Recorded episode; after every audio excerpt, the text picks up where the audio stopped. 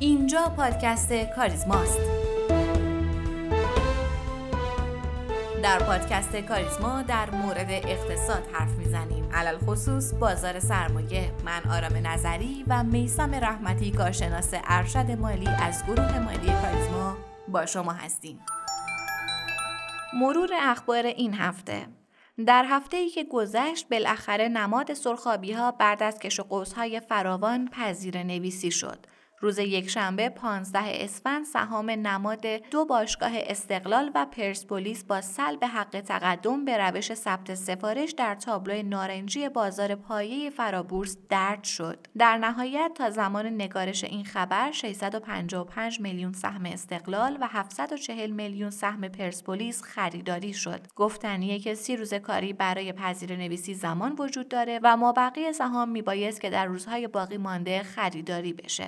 در این هفته رشد بی سابقه و عجیب قیمتهای جهانی را شاهد بودیم. بعد از اینکه حدود دو هفته از شروع حمله روسیه به اوکراین میگذره قیمت محصولات شیمیایی و پتروشیمی فلزات اساسی، نفت و گاز و اونس طلای جهانی به بالاترین حد خودش در چند سال گذشته رسیده و نفت برنت در حال نزدیک شدن به سقف تاریخی خودش در سال 2008. همچنین قیمت فلزاتی مثل نیکل و روی هم به حدی افزایش پیدا کرده که منجر به بسته شدن درهای بورس فلزات لندن یا همون LME در روز سهشنبه شد. همچنین سازمان خاروبار و کشاورزی ملل متحد اعلام کرد که قیمت‌های جهانی مواد غذایی در ماه فوریه به بالاترین سطح خودش رسیده که عمدتا ناشی از افزایش قیمت غلات و دانه های روغنی در بحبوحه جنگ اوکراینه.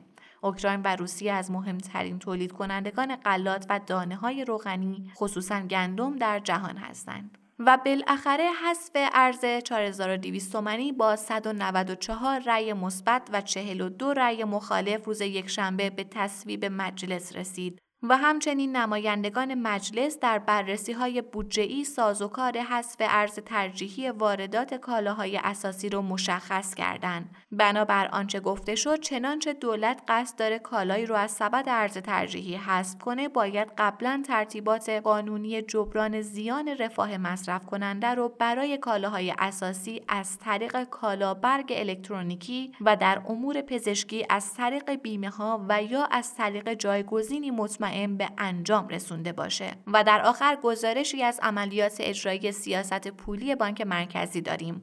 با توجه به پیشبینی بانک مرکزی از وضعیت نقدینگی در بازار بین بانکی موضع عملیاتی بانک مرکزی در این هفته توافق باز خرید بود. از این رو این بانک به اجرای عملیات بازار باز در قالب توافق بازخرید به مبلغ 903 هزار میلیارد ریال اقدام کرد و حداقل نرخ توافق بازخرید 19 درصد اعلام شد.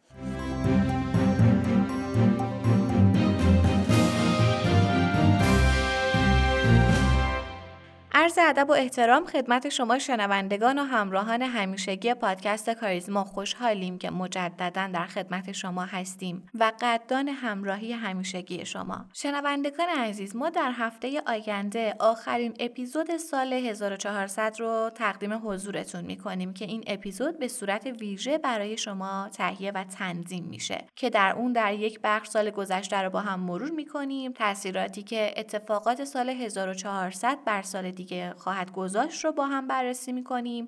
چند مصاحبه بسیار جذاب و مفید خواهیم داشت با چند تن از سرشناسان و فعالان بازار سرمایه و اقتصاد و در یک بخش قصد داریم که نظرات شما رو بشنویم. همراهی شما بسیار بسیار برای ما ارزشمنده. سوال ما از شما اینه که پیشبینی شما از وضعیت اقتصاد و بازار سرمایه در سال 1401 چیه؟ آیا شاهد آرامش نسبی در اقتصاد خواهیم بود یا نوسانات همچنان ادامه دار خواهد بود؟ پاسخهای خودتون رو در قالب فایل صوتی برای ما ارسال کنید از طریق واتساپ و تلگرام به شماره 0902 509 34 20.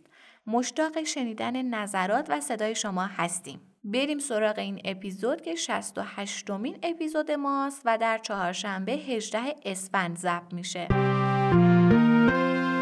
بازار سرمایه در این هفته کار نسبتا مهمی رو انجام داد و تونست دوباره کانال یک میلیون و هزار واحد رو پس بگیره. بازار وارد فاز جدیدی از معاملات شده و در مقطعی قرار داریم که عوامل متفاوتی بر روی صنایع تأثیر گذاره. از برجام گرفته تا اتفاقات بازارهای جهانی و رشد قیمتی کامودیتی و حتی حذف ارز 4200 تومانی عواملی هستند که هر کدوم بر روی یک سری صنایع تاثیر گذاره. در بازار دلار هم شاهد نوسانات قیمتی بین محدوده 25900 تومن تا 26400 تومن هستیم که نشان از ابهامات در وین داره. جناب رحمتی سلام و روز بخیر. سلام عرض می‌کنم خدمت شما و همه شنوندگان عزیز. یه نکته هم درباره اون بخش صدای مخاطب بگم که من بی صبرانه منتظر نظرات عزیزان هستم. بله برای من هم خیلی جذابه. پس شنوندگان عزیز منتظر پیام هاتون هستیم از طریق واتساپ و تلگرام به شماره 0902 509 34 20 بریم سراغ اپیزود این هفته. آقای رحمتی این هفته اتفاقات جالبی رو توی بازارهای مالی دنیا شاهد بودیم و خب قطعا این بی تاثیر روی بازارهای داخل نیست. بله ما این هفته شاهد اتفاقات و نوسانات بسیار زیادی در بازارهای مالی دنیا بودیم. مهمترین این اتفاقات رسیدن نفت برنت به قیمت 130 دلار بود. جنگ اوکراین و روسیه باعث شده که آمریکا و اروپا به فکر تحریم روسیه بیفتند و روسیه که از مهمترین کشورهای تامین کننده اصلی کالایی مثل کشاورزی، فلزی و حتی فراورده های انرژی باعث شده که نفت فقط یک گام 20 دلاری تا سقف قیمتی 148 تا 150 دلار خودش داشته باشه. خب این جهش نفت از دو جهت می‌تونه برای بازار ما مفید باشه. در سطح کلان با توجه به اینکه در بودجه 1401 نفت 70 دلاری پیش بینی شده این جهش قیمت باعث میشه درآمدهای دولت افزایش و قاعدتا کسری بودجه کاهش پیدا کنه. همین هم باعث میشه که فشار بر روی پایه پولی کشور به واسطه چاپ پول و استقراض از بانک مرکزی کاهش پیدا کنه. اما در سطح خرد و شرکتی افزایش قیمت نفت بیشترین تاثیر رو بر روی شرکت های پالایشگاهی کشور داره. این تاثیرگذاری روی پالایشگاهی ها به چه صورت بوده؟ ببینید سوداوری پالایشگاهی ها در دنیا از طریق کرک اسپرد محاسبه میشه. کرک اسپرد یعنی فاصله قیمت نفت خام با فراورده های حاصل از اون. اما متاسفانه در بازار سرمایه ایران این مرسوم شده که میگن با افزایش قیمت نفت سوداوری شرکت های پالایشی هم قطعا افزایش پیدا می‌کنه. اما این جمله از نظر تحلیلی غلطه. در یک پالایشگاه باید کرک اسپرد افزایش پیدا کنه تا بتونیم بگیم سوداوری اون هم افزایش پیدا کرده. اما در افزایش قیمت نفت مهم عامل اون افزایش قیمته. به عنوان مثال اگر افزایش قیمت نفت یک عامل سیاسی مثل همین جنگ روسیه و اوکراین داشته باشه باعث نمیشه که کرک اسپرد به طور قطع افزایش پیدا کنه. چون ممکنه فراورده های نفتی هم به همون اندازه افزایش پیدا کنه و کرک اسپرد ثابت بمونه یا صرفا کمی افزایش پیدا کنه. اما اگر این عامل عرضه و تقاضایی باشه می‌تونیم کرک اسپرد پالایشگاهی ها رو بررسی کنیم. مثلا اگر تقاضا برای یک فراورده افزایش پیدا کنه این می‌تونه باعث رشد بیشتر فراورده نسبت به نفت بشه و خب قطعا کرک اسپرد هم افزایش پیدا می‌کنه. البته در بین فراورده ها هم کرک اسپرد می‌تونه کاملا متفاوت باشه. اما عامل دومی که در ایران بر روی پالایشگاهی ها اثر گذاره تخفیفیه که در دریافت نفت محاسبه می‌کنن پالایشگاه ایران در لحظه دریافت نفت خام 5 درصد تخفیف رو لحاظ می‌کنن که این عامل مهمیه برای سوداوری این شرکت ها و با بالا رفتن قیمت نفت می‌تونن از این محل سود رو کسب کنن. عامل سومم قطعا موجودی این شرکت است. شرکت های پالایشگاهی به طور میانگین حدود 14 روز موجودی نگه میدارند که این نوسان های رو بالای قیمت نفت تاثیر مثبت بر روی سود شرکت های پالایشگاهی داره در نتیجه و در مجموع باید بگم که افزایش قیمت نفت می‌تونه از عاملهای دوم که باید بررسی بشه و عامل سوم سوداوری سوداوری شرکت های پالایشگاهی رو به همراه داشته باشه. من یه سوالی برام پیش میاد جناب رحمتی که پس چرا بازار واکنش های نسبتا محدودی به این تغییرات میده؟ خب ببینید خانم نظری به هر حال انتظارات افراد با هم می‌تونه با توجه به فرضیات تحلیلی خودشون فرق کنه. اما در وضعیت فعلی بازار سرمایه کشور درگیر چند عامل شده که کمی براش تصمیم گیری سخته. انتظارات تورمی به نظر می‌رسه در حال کاهشه. و همین کمی بازارا رو با حالت دفاعی مواجه کرده. و سرمایه گذار در طرف خرید این بازارا خیلی سخت حاضر میشه. اما از طرفی قیمت های جهانی در حال رشده و به اصطلاح اگر Excel ای تحلیلیمون رو با قیمت های فعلی update کنیم خیلی از سهما ارزنده میشن. اما شاید ترسی که سرمایه گذاران در حال حاضر دارن اینه که چقدر این سطح قیمت ها پایداره. به حال شرایط تحلیلی بسیار سخت شده و شاید یکی از جذابیت های بازارهای مالی نسبت به بازارهای دیگه همین باشه.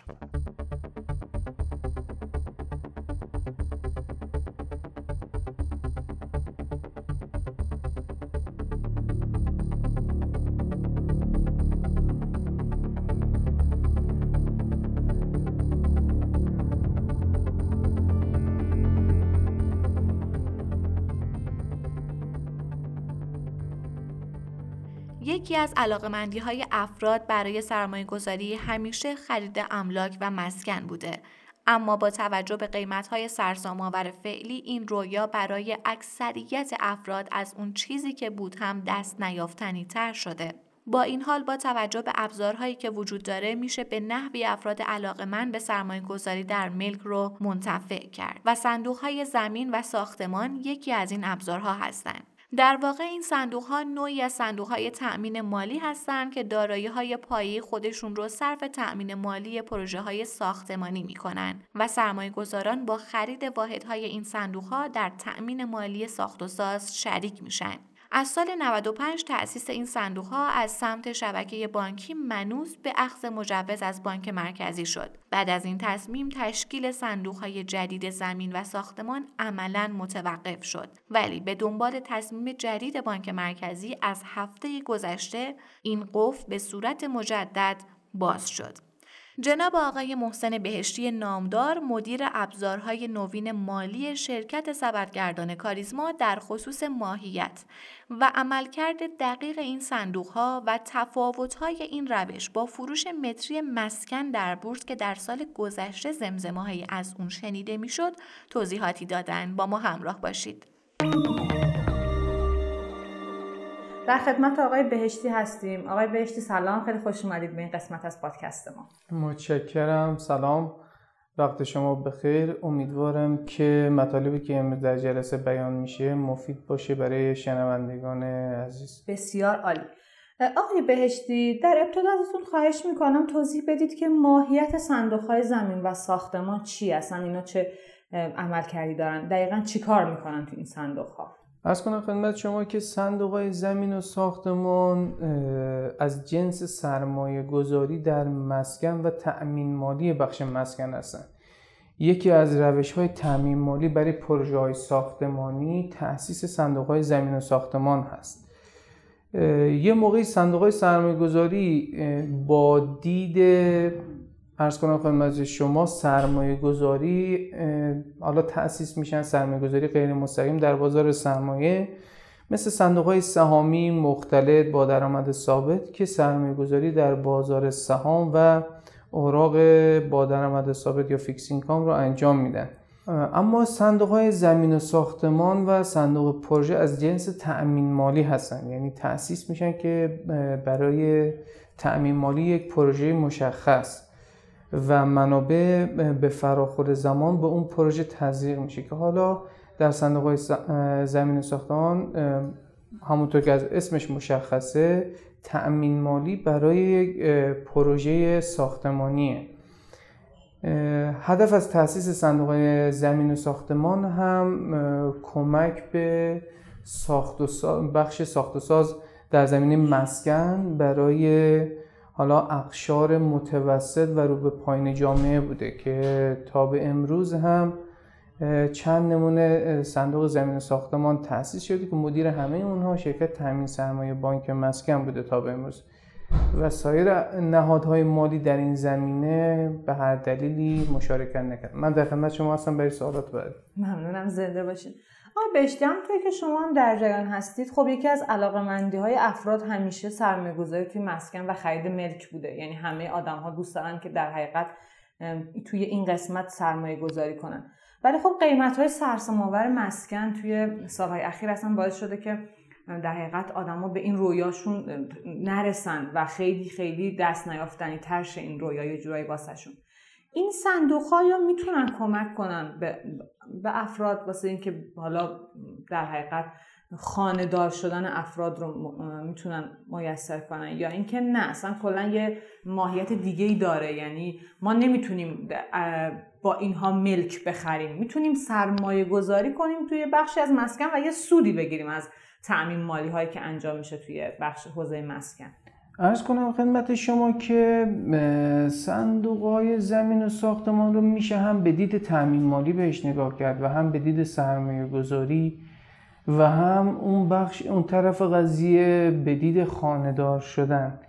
اتفاقا در شرایط تورمی فعلی سرمایه گذاری و تاسیس صندوق زمین و ساختمان خیلی به بخش مسکن کمک می‌تونه بکنه. مخصوصا که الان دولت جدید برنامه حالا مشخص و مدونی داره برای رشد رشد و رونق بخش مسکن.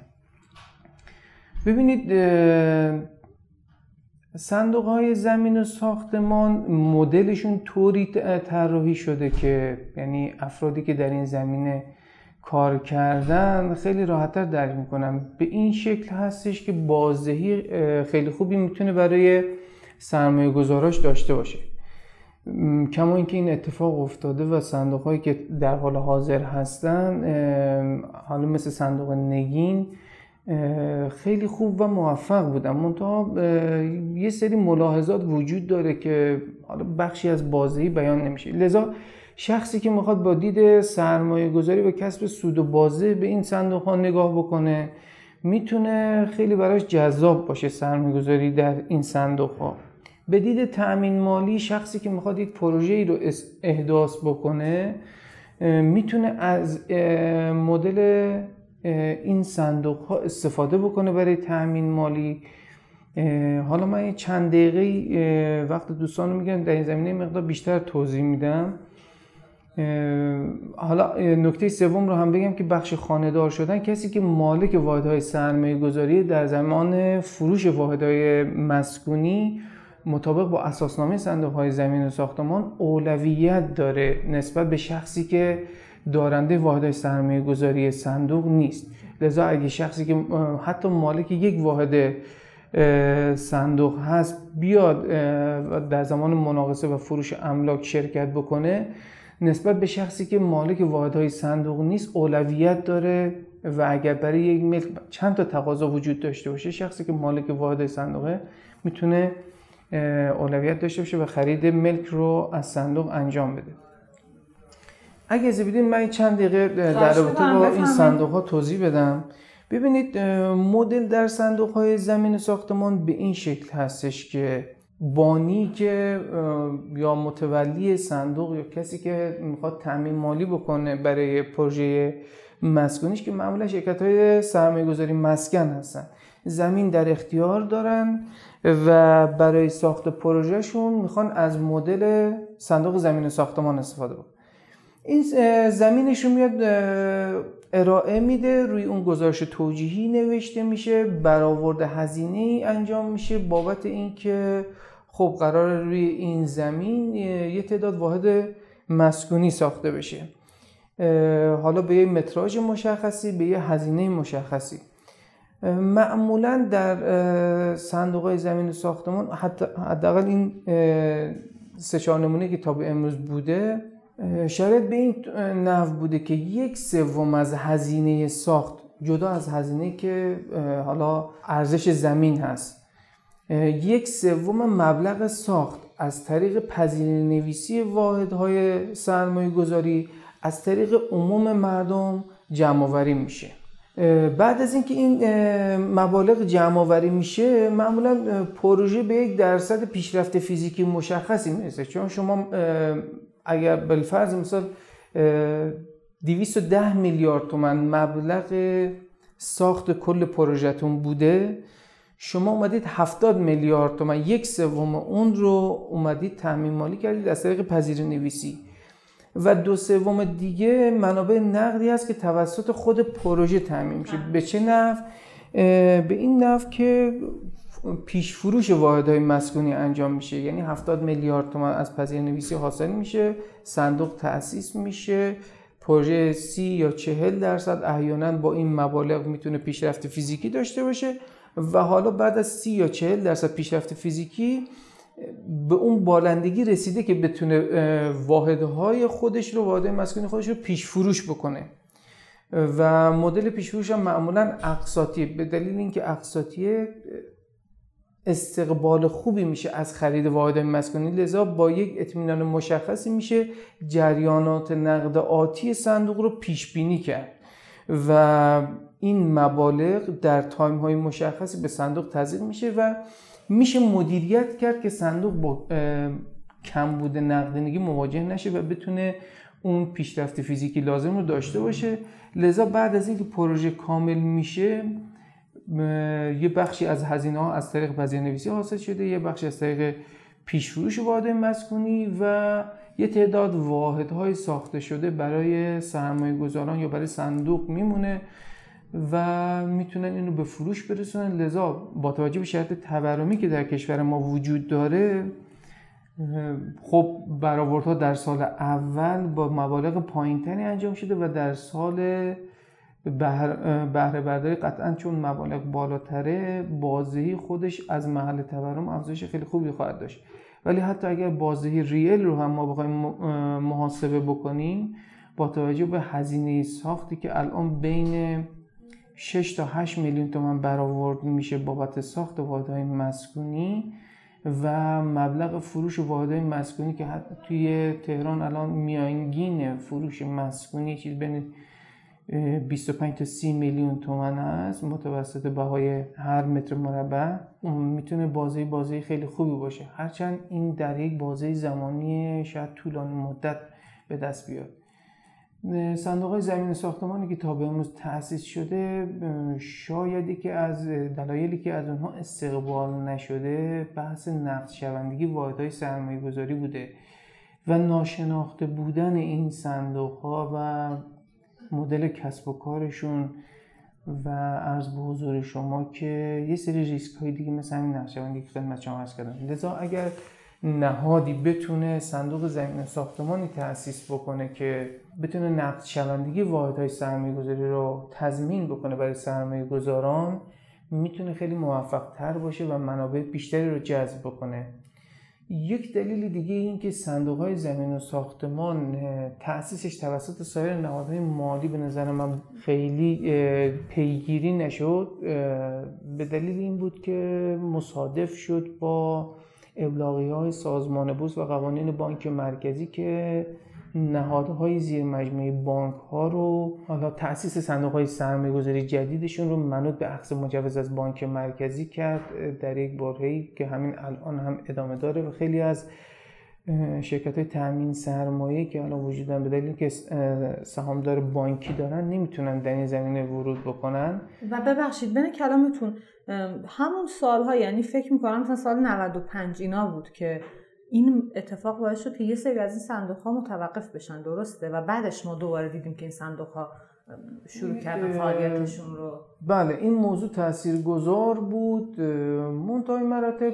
شرکت تامین سرمایه بانک مسکن با توجه به اساسنامهش در این زمینه حضور داشته و همین الان هم صندوق نگین شهر ری همچنان واحد های سرمایه گذاریش قابل معامله است و پروژهش هم فکر می‌کنم شاید به تازگی به اتمام رسیده باشه یا همچنان دوره ساختش ادامه پیدا کرده. یه سری مخاطرات دارن صندوق های زمین و ساختمان در بخش اجرا. ولی با دید سرمایه گذاری می‌تونن خیلی جذاب باشن برای سرمایه گذاری کردن. با دید خاندار کردن مردم می‌تونن مدل خیلی مناسبی باشن با توجه به اینکه کار ساخت مسکن توسط شخص حقوقی انجام میشه به عنوان رکن مدیر ساخت با توجه به اساسنامه صندوق های زمین و ساختمان که این رکن مدیر ساخت بایستی یک سری پارامترهای مشخص داشته باشه. خود سازمان بورس در اساسنامه تعیین کرده که مدیر ساخت بایستی یه سری مشخصات داشته باشه یه سری سرتیفیکیت ها داشته باشه گواهی نامه مثلا پای یک داشته باشه در بخش مثلا احداث حالا از چه نهادی این مجوز رو گرفته لذا هر کسی ورود نمی‌کنه. شخص حقوقی بحث احداث رو انجام میده و به دلیلی که زیر نظر سازمان بورس زیر نظر حسابرس زیر نظر متولیه عرض به حضور شما که اون بخش مخاطرات بخش مسکن که خارج از این فضا توسط شرکت های سرمایه گذاری مسکن در حال حاضر انجام میشه اینجا برای سرمایه گذارها وجود نداره اون مخاطرات اون ریسک ها وجود نداره. واحد ها یک بازی زمانی مشخصی حتما تحویل میشه حتما بایستی ساخته بشه وگرنه صندوق دچار مشکل میشه ارکان دچار مشکل میشه. لذا یه بازی برد برد تعریف میشه و واحد های مسکونی حتما در اون بازی زمانی مشخص مطابق با طرح توجیه اولیه ساخته میشن. شاید مشکلی که به وجود بیاد در بحث تامین هزینه ها باشه که باز راهکار افزایش سرمایه در اساسنامه دیده شده.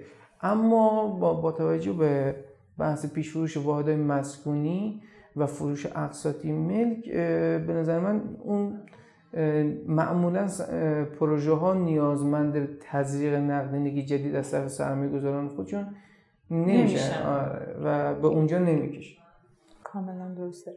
یه مسئله که هست اینه که این حالا طرح در حقیقت این صندوق های زمین و ساختمان چقدر شباهت داره عملکردشون با فروش متری مسکن که سال قبل خیلی ما میشنیدیم خبرهای مختلفی ازش که قرار حالا مسکن به شکل متری وارد بورس بشه یا کلا اصلا فروش در حقیقت متری مسکن رو یه سری از گروه ها مثل مثلا گروه سرمایه گذاری مسکن بود فکر می‌کنم که داشت دنبال می‌کرد. این چه, چه شباهت هایی داره با فروش متری اگر بخوایم اونجوری بهش نگاه کنیم؟ و اینکه یا اینکه می‌تونه اصلا یه جورایی مقابل اون قرار بگیره یا اینا نه یه کار موازی دارن انجام میدن. ببینید بحث فروش متری مسکن و ساخت صندوق های زمین ساختمان دو مقوله متفاوت از همه.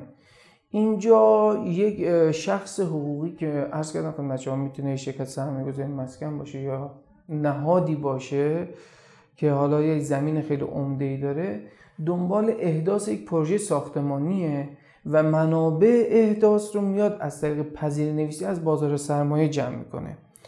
در صندوق های زمین ساختمان ارکان مشخصی وجود داره مدیر ساخت مدیر متولی حسابرس و و و که این تیم کار احداث رو پیگیری می‌کنه که عمده اون از طریق مدیر ساخته و ارکان سایر ارکان بخش نظارتی حالا پروژه رو تشکیل میدن تقریبا.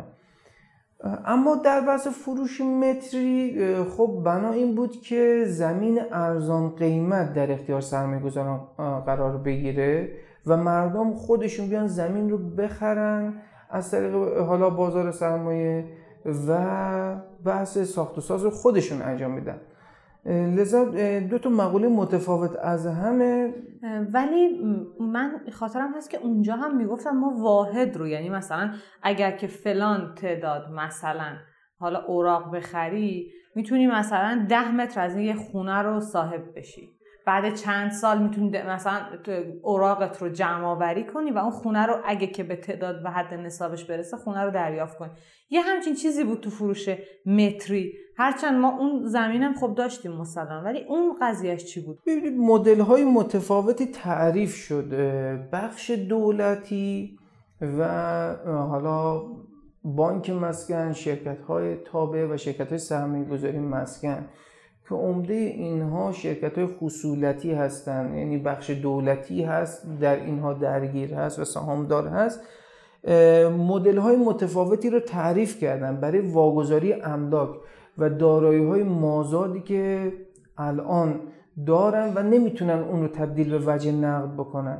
مدل های متفاوتی رو تعریف کردن که بتونن اینها رو به فروش برسونن و بتونن اون منابعی که دارایی هایی که دارن راکده در صورت مالیشون بتونن تبدیل به نقد بکنن و بتونن یک رونقی رو ایجاد بکنن. ولی متاسفانه به اجماع مشخصی نرسید پیگیری نشد و نتونستن حالا یک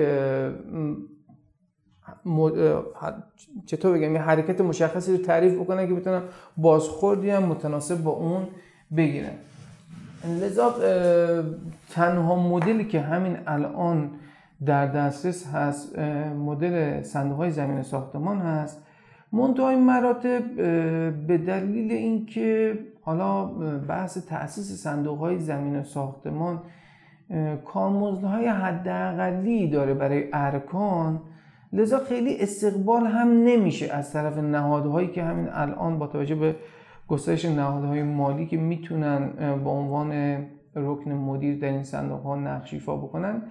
استقبال نمیشه کارمزدها حداقلیه. لذا سوق پیدا می‌کنن حالا افرادی که متقاضی تامین مالی هستن به بخش اوراق. خیلی ها از اون فیلترها رد نمیشن و تعداد خیلی اندکی از این شرکت ها میان از طریق انتشار اوراق وارد پروسه تأمین مالی میشن. ولی خب اون هزینه های تأمین مالی از طریق انتشار اوراق با مدل صندوق زمین ساختمان خیلی متفاوته. اونجا یه سری هزینه ها بایستی ارکان پرداخت بکنن و اینجا یه بازی برد برد تعریف میشه که می‌تونن همه اشخاصی که در این امر حضور دارن یک بازی خوبی کسب بکنن بسیار عالی فوق العاده کامل بود. پاسخاتون یکی دو تا از سالات منم همینطور بین صحبت های شما به جواباش رسیدم. می‌خواستم این بحث این که چرا این صندوق ها تا الان خیلی موفق نتونستن عمل کنن و چالش هایی که پیش روش بوده رو ازتون در خصوصش بپرسم که شما فرمودین بحث این که خب شناخته شده نیستن حالا کارمزدهای بالای برای نهادهایی که می‌خوان متولی این صندوق ها بشن دارن خودش این مقدار رقبت رو برای سرمایه گذاری توی این حد اقلیه حد اقلیه بله.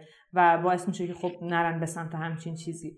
و و در خصوص این که خب مردم هم واقعا آشنا نیستن با این صندوق ها و ما اصلا نمی‌شناسیم که اینا چی چه ماهیتی دارن و چی کار قراره بکنن. شوکی که حالا ابلاغی سازمان بورس داد بانک مرکزی داد برای اینکه حالا نهادهای مالی زیر مجموع بانک ها نمی‌تونستن صندوق جدید تاسیس بکنن چون عمدتا شرکت تامین سرمایه سعی کردن در این حالا بخش تامین مالی از طریق صندوق های سرمایه گذاری حضور پیدا بکنن این مورد تاسیس صندوق های زمین ساختمان رو برای سالهای متمادی مسکوت نگه داشت. اما الان نهادهای مالی خصوصی زیادی وجود داره که اون سرتیفیکیت های لازم و اون پارامتر های لازم رو دارن که بتوانند مدیر صندوق های زمین ساختمان باشن.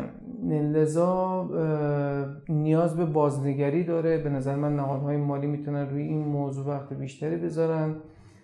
و با توجه به شرایط روز پروژه های مسکونی رو تعریف بکنن و تامین مالیش از طریق صندوق های زمین ساختمان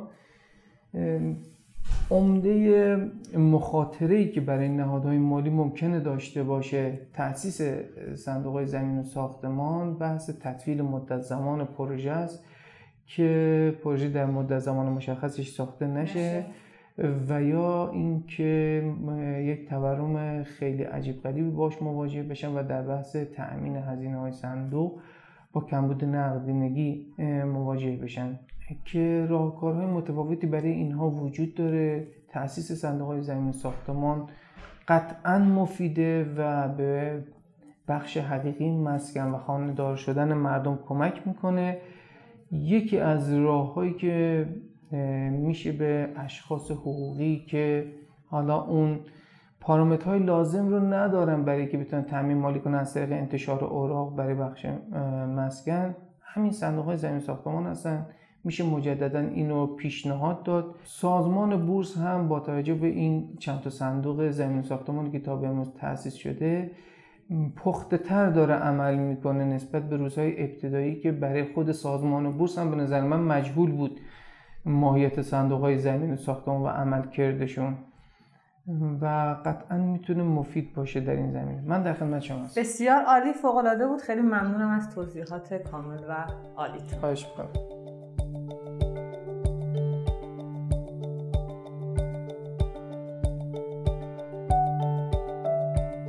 ممنون از شما که ما رو میشنوید. لطفا سوالات، نظرات، انتقادات و پیشنهادات خودتون رو از طریق آیدی تلگرام pod underline admin با ما در میون بذارید. D underline admin. باعث افتخار ماست که صدای شما باشیم. ما رو هر هفته به نام پادکست کاریزما در تمام پادگیرها مثل Castbox، Overcast بشنوید و به اشتراک بگذارید. تا هفته آینده و قسمت بعد خدا نگهدار.